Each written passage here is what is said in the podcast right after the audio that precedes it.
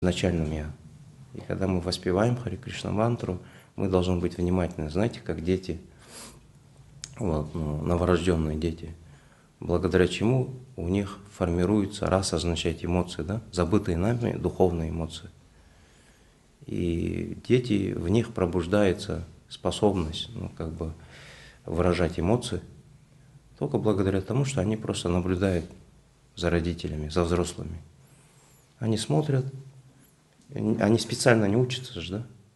Просто в результате общения постепенно там э, зеркальные нейроны там включаются, да?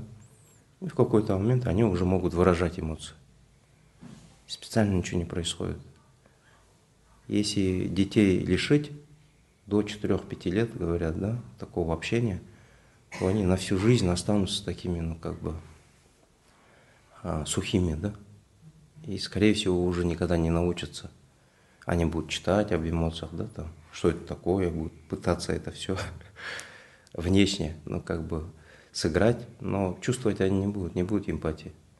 То же самое, когда мы воспеваем Хари Кришна мантру, мы должны очень внимательно слушать. Даже если мы ничего не понимаем.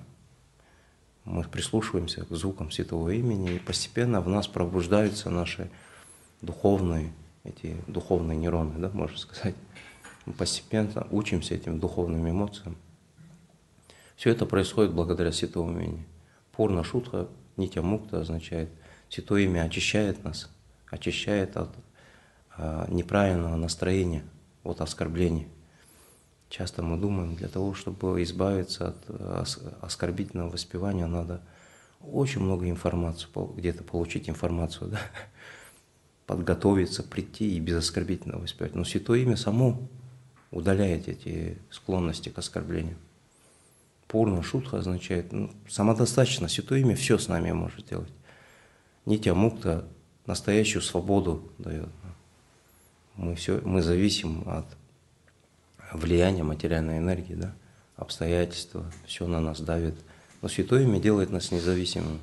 Абхина там нами намина означает, поскольку все это, почему святое имя может с нами все это вот делать, да, потому что Святое Имя не отлично от самого Кришны.